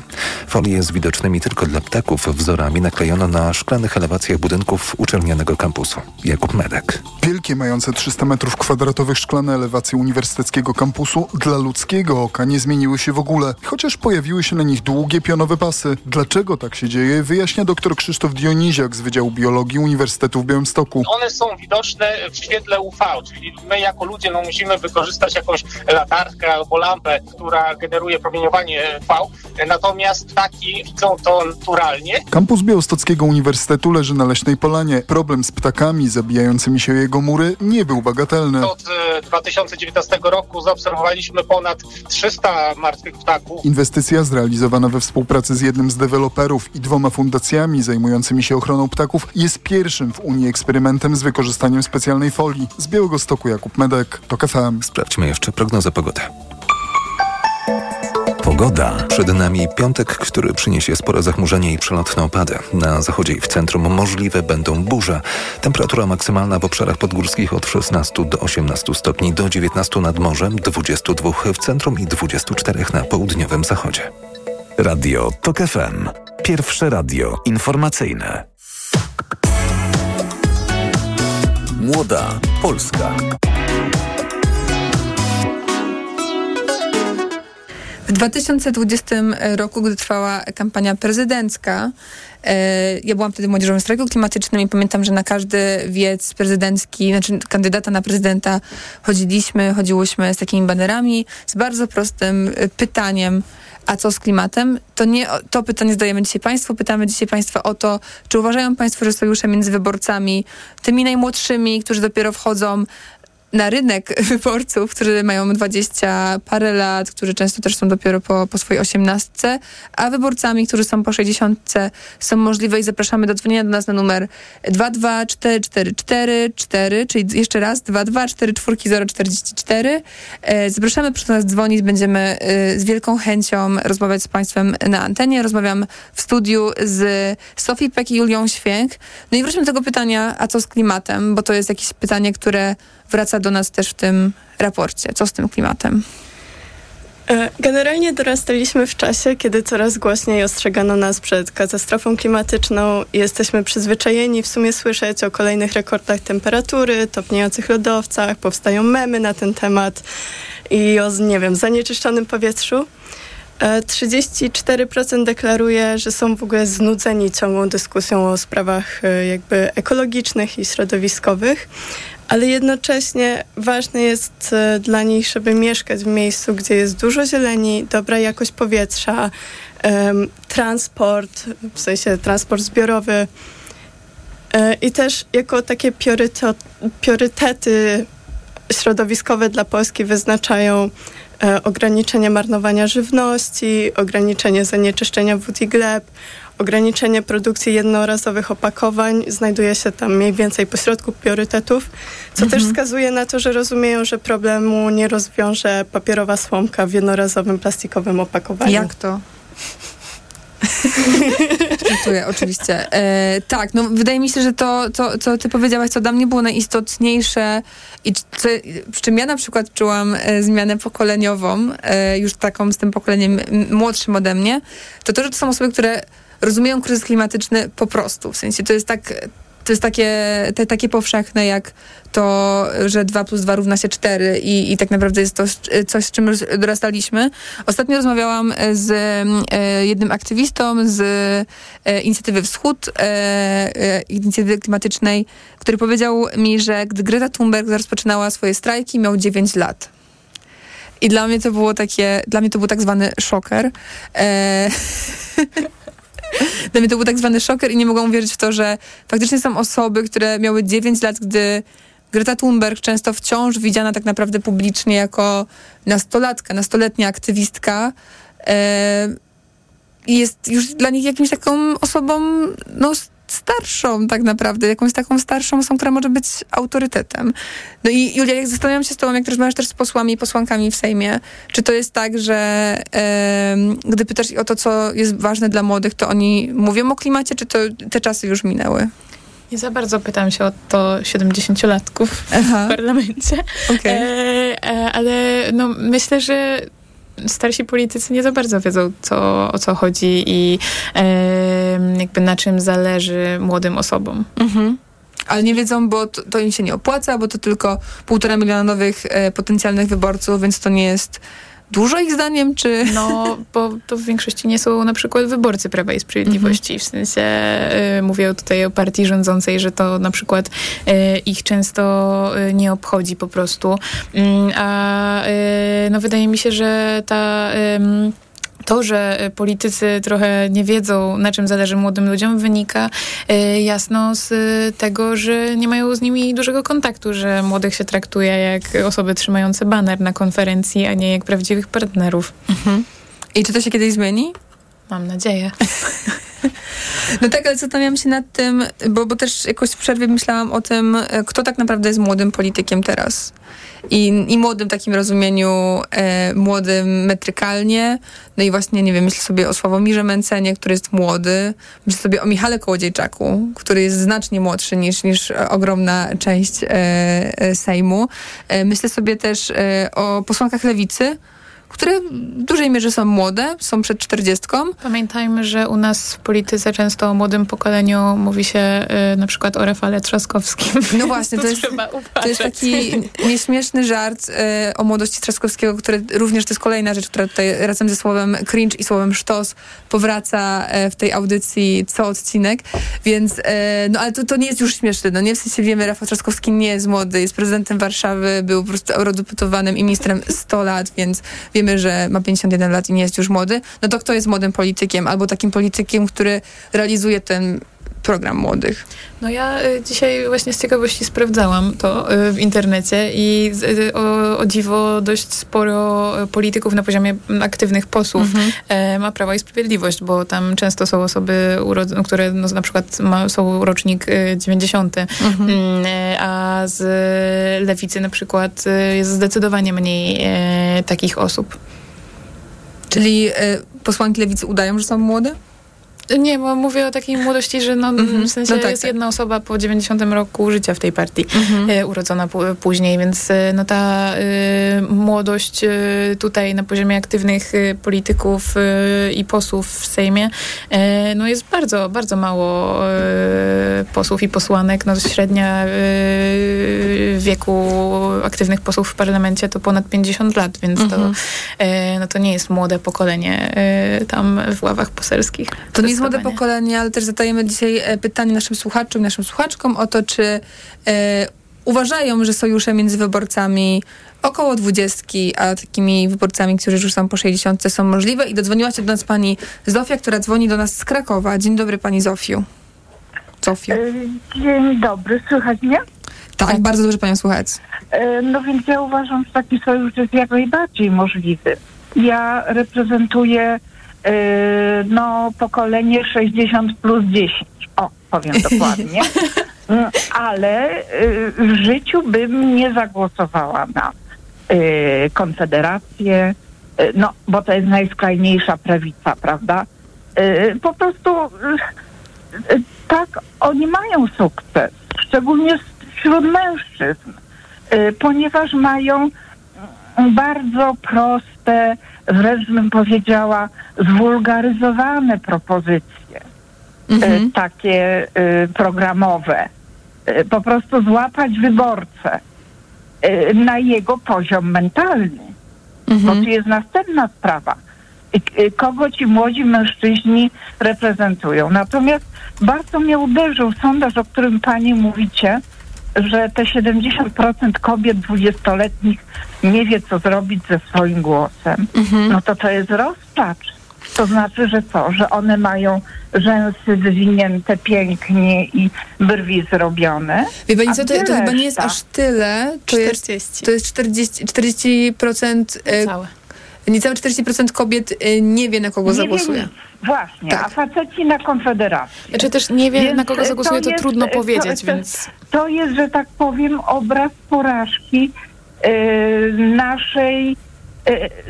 nie chcę teraz dokładać o świecie, ale naszej edukacji, naszej rodziny.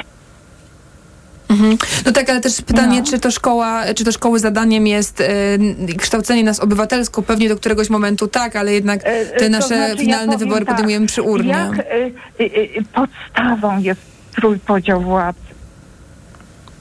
No, jak wcześniej słuchacz jeden powiedział, że wielu z nas nie wie, co to oznacza. No tak, dokładnie. No wielu z nas nie wie, co to oznacza. To jest wychowanie obywatelskie, 7, 8 klasa niechby było.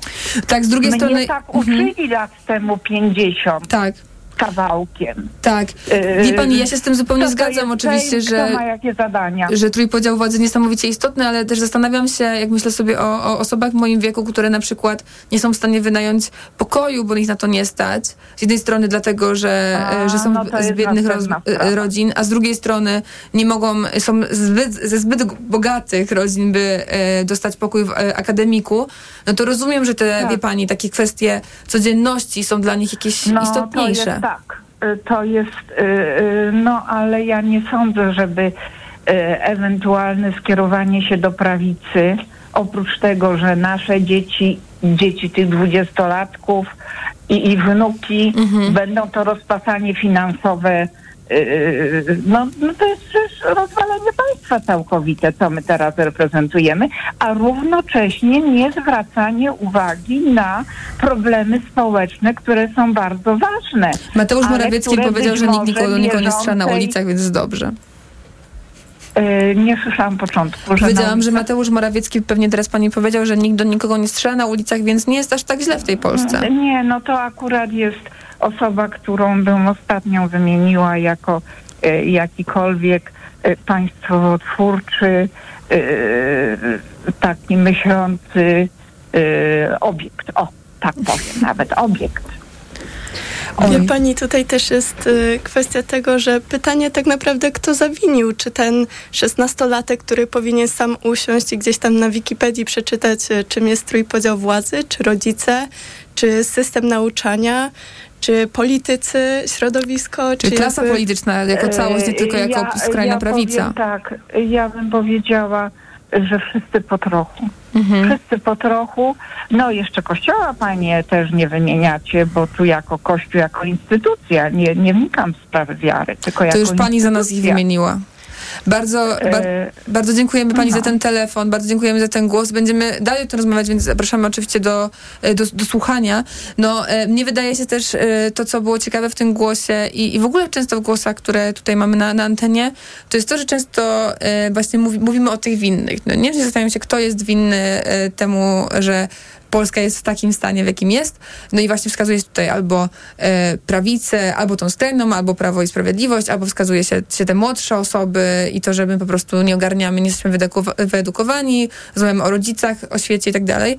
A ja zawsze staram się trochę spojrzeć głębiej i zastanowić się nad tym, jak to w ogóle się stało, że była przestrzeń na to, żeby trójpodział władzy zacząć niszczyć. Nie zastanawiam się, czy to nie jest tak, że to właśnie polscy liberałowie na to przyzwolili, a teraz oczywiście są wielkimi obrońcami tego systemu. Julia Święch. Nie wiem, co na ten temat powiedzieć. Ale nie wydaje ci się, że to trochę tak jest, że jesteśmy znowu, jakby politycy wbijają na to wysokie C i mówią o trójpodziale władzy, mówią o konstytucji, Szymon Hołownia płacze nad konstytucją i to jest pewnie jakby jedyny filmik, z którego kojarzy go masa młodych ludzi. I to są jakieś takie wielkie wartości, które finalnie oczywiście są podstawowe, ale nie znaczą zbyt wiele? W sensie zdecydowanie się z tym zgodzę, ale mam wrażenie, że w sensie to, o czym politycy mówią, po prostu dalej jest odklejone bardzo od rzeczywistości i problemów, z którymi młode osoby się stykają, kiedy właśnie o nich mówimy. I to właśnie, że ten trójpodział władzy, mam wrażenie, że to po prostu przez to, że dłużej funkcjonujące, że tak powiem, na rynku politycznym partie często się na to powołują, to właśnie też często sprawia, że właśnie nowi gracze, którzy się odróżniają od polityków, stają się bardziej popularni. Mówię tutaj o na przykład Konfederacji, która właśnie nie mówi o tym, mówi... nie jest taką nową partią też. Mówię o nowych graczach. Tak, na takim poziomie. Też Bóg, honor, ojczyzna to już są wartości passé, używając nowych słów. I miłość, zdrowie, rodzina i przyjaźń to są te takie główne wartości ważne dla tych współczesnych nastolatków. Ale Sławomir Mentzen przychodzi, nie mówi Bóg, honor, ojczyzna, mówi grill, trawnik, dom i dwa samochody. I piwo, ale to była po przecinku. Ja się z tym zgadzam, jak myślę sobie o aspiracjach to kto z nas by nie chciał mieć domu z trawnikiem i grillem? No oczywiście ten trawnik może różnie wyglądać. Ja niekoniecznie wyobrażam siebie z dwoma samochodami, bo nie potrzebowałabym ich, ale rozumiem, że osoby żyjące w obwarzanku większych czy nawet mniejszych miast te samochody po prostu potrzebują. Ale w międzyczasie dzwoniła do nas pani Aleksandra z Warszawy. Więc dobry wieczór, pani Aleksandro. Rozmawiamy dzisiaj o sojuszach między wyborcami tymi 20-letnimi, tymi już bliżej 60-tki i zastanawiamy się, czy są one w ogóle możliwe. Cześć wam. Ja pozwolę sobie mówić na ty, bo myślę, że jestem przedstawicielką tutaj młodszego pokolenia, który do was dzwoni. Super, to my też będziemy mówić na ty. Cześć. Tak, nie ma sprawy. Super się w ogóle was słucha. I jak zaczęłyście rozmawiać o wieku polityków, to sama aż sprawdziłam, ile jest akurat polityków w polskim Sejmie poniżej 30 roku życia. Jest tych osób kilkanaście, a na całym świecie jest to 2%, przy czym społeczeństwo poniżej 31 roku życia to jest na ten moment 51% populacji całego świata. Mhm. Więc myślę, że coś poszło nie tak i doszło do sytuacji, kiedy prawo jest stworzone przez starsze osoby dla młodszych osób. I zastanawiam się, jak zachęcić tych młodych ludzi i do biernego, i do czynnego udziału w życiu politycznym. Mhm. To myśmy tutaj sprawdzili, co zachęciłoby młodych do głosowania i wyszło, że gdyby partie zaczęły mówić o sprawach istotnych dla młodych oraz, co ciekawe, wiele osób zadeklarowało, że poszłyby na wybory, gdyby zostały wprowadzone kary dla partii, która wygrywa wybory, a potem nie spełni swoich obietnic wyborczych. O wow, to jest ciekawe. No a jakie kary? Mniejsza subwencja. No tak, no to jest ciekawe dla mnie o tyle, o ile mam wrażenie, że na przykład właśnie taka już tutaj po prostu wspomniana milion razy podczas tej audycji Konfederacja, no oczywiście jest tak, że Sławek Mentzen nie dowiezie nam Polski bez PIT-u, CIT-u, VAT-u i ZUS-u i nie dowiezie nam bonów na zdrowotnych i takich różnych rzeczy, które są obiecywane. Ale zastanawiam się, Olu, jak ty masz właśnie z tymi postulatami, czy na przykład rozmawiając ze swoimi znajomymi, ze swoimi koleżankami, czujesz, że wybory są tematem, czy to jest jakiś taki temat, który zupełnie przemija i jeszcze to nie jest ten moment, by w ogóle o tym rozmawiać? Ja myślę, że wśród moich znajomych, które są bardzo świadomymi obywatelami, to jest jeden z takich głównych tematów rozmów, ale też ja mogę żyć po prostu w bańce no tak. Osób, które są też wykształcone i z dużego miasta i tak jak mówią, są świadome codzienności tego, co ich otacza, chodzą na strajki czy na marsze i nie oglądają pana Mentzena na TikToku, a nawet jeżeli to robią, to bardziej, żeby poczuć te 10 sekund tego cringe'u i tyle. Czyli to jednak Sławomir Mentzen jest cringe'owy. Jest, dokładnie. Ale to kto nie jest cringe'owy na polskiej scenie politycznej? Kto nie jest? Tak. O kurczę, wiesz co, jeżeli miałabym ci powiedzieć nazwiskami, to jeden z polityków, których tak śledzę na co dzień, to jest Franek Sterczewski, który porusza często ideę zbiórkomu, który jest ważna dla młodych społeczności. No tak. Ale też się śledzę polityczki lewicy, bo czuję, że właśnie brakuje kobiet. Nie dość, że brakuje młodych osób na polskiej scenie politycznej, to brakuje jeszcze kobiet, które mi jako obywatelce kobiece są szczególnie bliskie i postulaty, czyli na przykład złagodzenie prawa aborcyjnego. Jest to też w moim top 10 postulatów, które sama bym kierowała do polityków. To widzę, no. Zastanawiam się, bo powiedziałaś o Franku Sterczewskim i o posłankach lewicy i mam wrażenie, że to jest właśnie, to są takie dwa pojęcia. Jedno pojęcie to jest Franek Sterczewski. Mam wrażenie, że inni tego typu młodzi posłowie, głównie posłowie z Instagrama, a drugie pojęcie to posłanki lewicy, które często właśnie funkcjonują jako taki zbiór, no nie? W sensie nie mówimy często o nich nazwiskami, tylko mówimy posłanki lewicy, ja sama się na tym łapię. I zastanawiam się, czy na przykład jeśli głosowałaś w tych wyborach, które w wyborach parlamentarnych w 2019 roku, to czy pamiętasz, na kogo głosowałaś? Oczywiście nie musisz tego mówić, ale zastanawiam się, czy to jest tak, że my pamiętamy, na kogo głosujemy i potem na przykład sprawdzamy, czy ci posłowie, czy te posłanki, na których oddaliśmy głos, dowożą to, co obiecywali, albo w ogóle reprezentują nas jako obywatelki. Pamiętam, na kogo głosowałam w poprzednich wyborach, bo też się załapałam na nie, ale dosłownie też jako 18-latka, więc nie do końca byłam też świadoma całej sceny politycznej, więc no wiem, tak, jak nieświadomi czują się teraz debiutanci. Pamiętam, na kogo głosowałam, ale niestety moja posłanka, na którą wcześniej głosowałam, a właściwie kandydatka, nie dostała się do Sejmu, więc nie mogła zrealizować swoich obietnic wyborczych. Pewnie. Ja się trochę odniosę do tego, o czym mówiłyśmy wcześniej, czyli tego faktu, że aż 39% młodych kobiet wybiera partię, trudno powiedzieć, tak zwaną, bo wydaje mi się, że to też jest mocno zróżnicowane płciowo na takim poziomie, że młode kobiety mogą też po prostu nie chcieć mówić, że boją się po prostu powiedzieć i że trudniej nam jako młodym dziewczynom jest mówić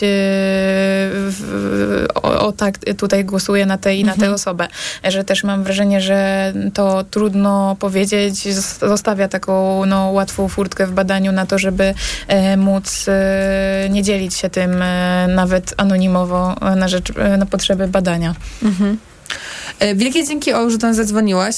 To było bardzo miłe porozmawiać też z kimś metrykalnie bliżej nam na antenie i bardzo zachęcamy, jeśli słuchają tego inni 20-latkowie i 20-latki, to zapraszamy do dzwonienia na numer 22 44 044. I myślę, że od razu możemy porozmawiać z kolejną słuchaczką, która się do nas zadzwoniła, z panią Hanną, która dzwoni do nas również z Warszawy. Dobry wieczór. Dobry wieczór. Dobry wieczór. Ja jestem akurat przedstawicielką tego 60+. Fantastycznie. Pokolenia. O to chodzi, czyli mamy sojusze na naszej antenie. Super, udało nam się. I powiem tak, przysłuchuję się od samego początku Państwa audycji i szczerze mówiąc, to, że powiedzmy dużo osób jest zaskoczonych, tak, że takie, a nie inne wyniki są, jeżeli chodzi o powiedzmy preferencje młodych, czy w ogóle jeżeli chodzi o ich jakby wiedzę na temat obecnej polityki. I powiem szczerze, że tak naprawdę jak obserwuję, ponieważ jestem z Warszawy, ale bardzo często jestem na tak zwanej polskiej prowincji, tej prowincji C, to znaczy bardzo dalekiej. I mam kontakt właśnie z młodymi ludźmi. I powiem szczerze, że młodzi ludzie, przynajmniej z tej tak zwanej Polski C, a nie z dużych miast, w ogóle się ich nie interesuje polityka. Oni czyli po prostu działają na zasadzie czysto schematycznych informacji, jakie tam są, powiedzmy, w mediach dostępnych, tak, a więc publicznych. Oczywiście wiele rzeczy, tak jak ja słuchając tej audycji i patrząc na wyniki i przedstawiane przez panie różnego rodzaju właśnie odpowiedzi, wychodzi mi na to, że młodzi, którzy w tej chwili będą głosować, wszystko traktują strasznie powierzchownie, to znaczy nie zgłębiają tematu, bo nie mają pojęcia. Przyjmują hasło, tak, mniejsze podatki, bo to jest bardzo nośne, ale jeżeli chodzi co dalej, w jaką stronę to ewentualnie właśnie rozwijać, jak mówi jeden z pierwszych słuchaczy, to już nie mają pojęcia, tak? A starsi nie traktują tych rzeczy powierzchownie? Myśli pani? Słucham? Myśli pani, że starsi nie traktują tych rzeczy powierzchownie? Nie, bo niestety już, jak to się mówi, doświadczyli to na swoich plecach. Ja jestem tym pokoleniem, które uczestniczyło w strajkach, które cały czas się, powiedzmy, zajmowały jeszcze, powiedzmy, w stanie wojennym kolportowaniem prasy i, powiedzmy, było bardzo aktywne, powiedzmy, można nie powiedzieć, raczej politycznie, tak? Ale mimo wszystko jednak chodzi o te działanie oddolne, więc społeczne, tak? No tak, ale mimo wszystko mamy jakąś perspektywę trzeciej kadencji Prawa i Sprawiedliwości, no nie? No właśnie. I właśnie dziwi mnie to, bo młodzi są strasznie bierni. w ogóle nie są zainteresowani. Wysuwają pewne postulaty, ale myślą, że ktoś za nich to załatwi. No tak, ale to nie przez... Czy to przez te młode osoby mamy tą trzecią kadencję potencjalną PiS-u? Nie. Ja nie twierdzę, że mamy tą trzecią kadencję potencjalną PiS-u, tak? Ale jeżeli młodzi nie będą aktywni, to będziemy niestety ją mieli. Tak, ale właśnie ja chciałam dopytać o to, czy to przez młodych. W sensie, czy to nie jest tak, że demograficznie my też jesteśmy... No oczywiście możemy rozmawiać o tym, że jesteśmy ważni i to, co sądzimy, jest ważne i nasze postulaty są istotne, no ale demograficznie nie jesteśmy blisko w ogóle temu, jak będą głosować osoby po 40, 50, 60. Ja to wszystko rozumiem, tylko że jeżeli będą w ten sposób przyjmować postawę, że powiedzmy ich głos jest nieważny, to niestety będziemy mieć dalej to, co mamy. No akurat moje pokolenie się bardzo mocno buntowało i chociaż nie mieliśmy żadnych szans na to, żeby powiedzmy pewne rzeczy zmienić, to jednak walczyliśmy, żeby to zmienić.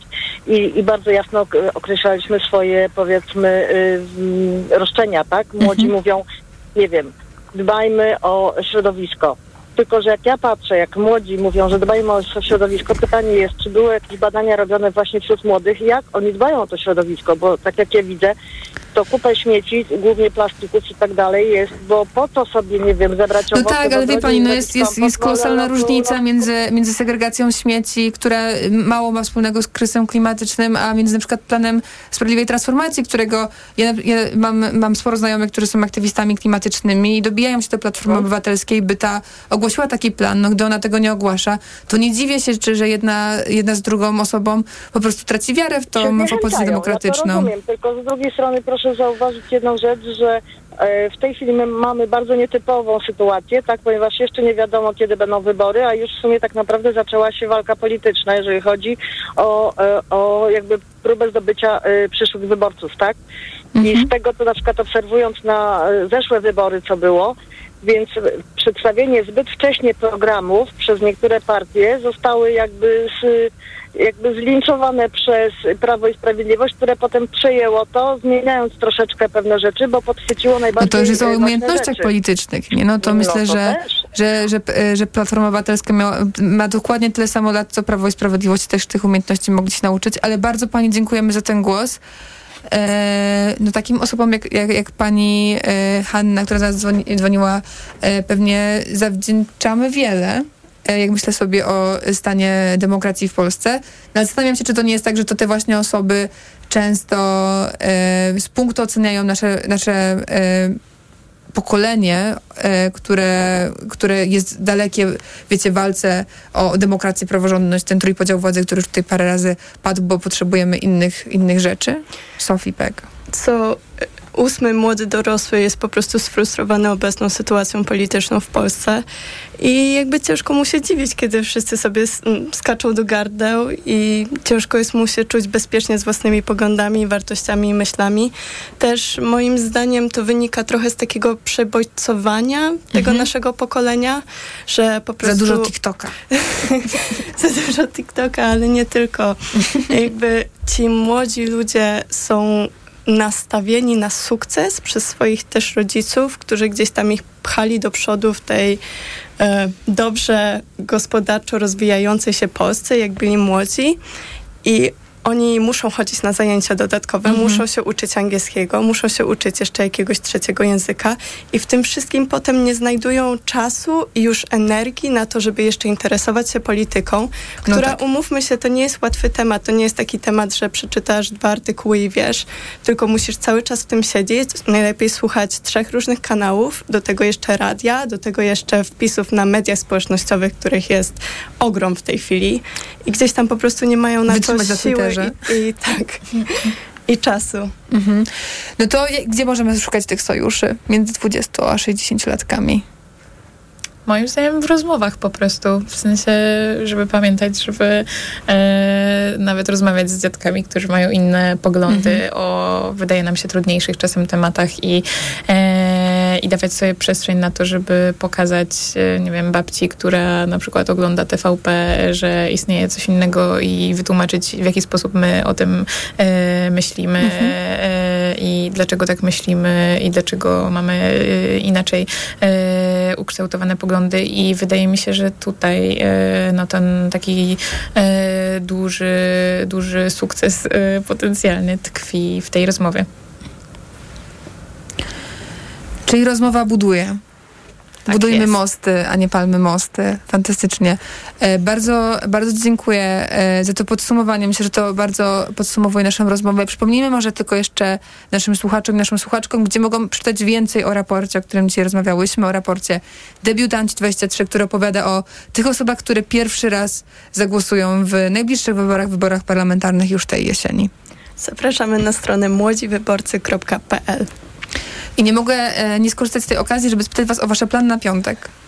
Jakie macie plany na piątek wieczór? Ja słyszałam, że się dzieje silent disco pod Sejmem jutro o 20:00. Tak? Będziecie tam?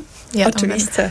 To mam nadzieję, że nasi słuchacze, nasze słuchaczki również dotrą przed Sejm, bo to będzie pierwszy silent disco, czyli taka impreza, na której zakładamy słuchawki, każdy wybiera swoją muzykę, będą różne DJ-ki, najstarsza DJ-ka, która będzie tam grać, DJ Wika, to nie ja, ma 81 lat, więc bardzo serdecznie zapraszamy. Dziękujemy, że Państwo nas słuchali. Ten program wydawali dla Państwa i dla nas Michał Tomasik i Martyna Lisy, a zrealizował nam go Krzysztof Olesiewicz. To była Młoda Polska. Dziękujemy i do usłyszenia za tydzień w czwartek o 20:00. Dzięki. Dzięki. Młoda Polska.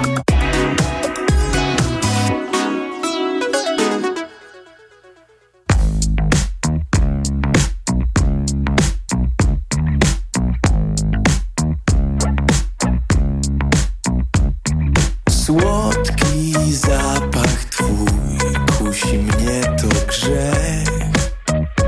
Ja wiem, szukam twoich ust na jawie i we śnie. Robię cię i pytam, dlaczego nie ma, nie ma, nie ma, nie ma, nie ma cię tu. Na szklance ślady szminki. Dlaczego nie ma, nie ma, nie ma, nie ma, nie ma cię tu? I słyszę sorry, ale wyszła już i zostawiła tylko ślady ust. W powietrzu słodki zapach perfum czuć sprawia, że serce bije mocniej już. Ja bez ciebie nie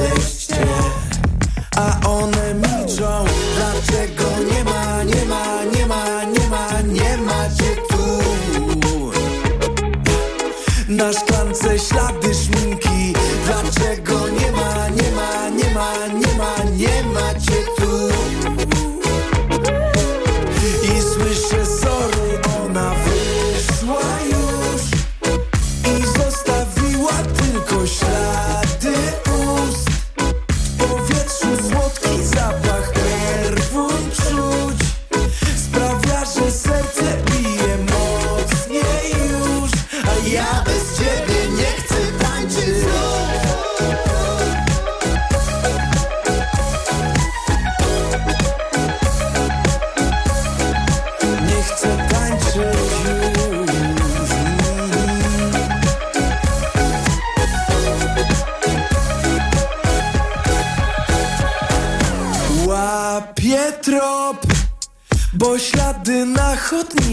Świeże są. Przed chwilą przechodziłaś nowy klub.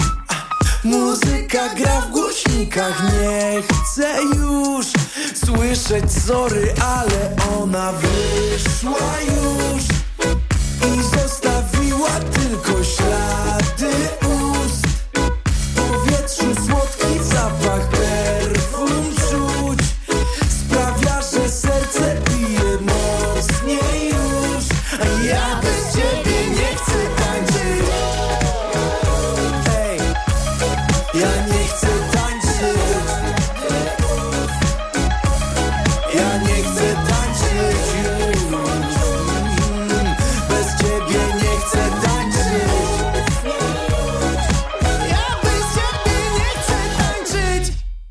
Reklama.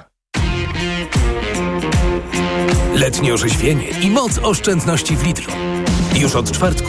Piwo Heineken w butelce. 3 zł za butelkę przy zakupie 15. Tak, piwo Heineken w butelce. Tylko 3 zł za butelkę przy zakupie 15. Wszystkie piwa Garaż 40% taniej przy zakupie 4. Tak, wszystkie piwa Garaż aż 40% taniej przy zakupie 4. Dla takich okazji zakupy robię w Lidlu. Alkohol tylko dla pełnoletnich. Lidl. Reklama.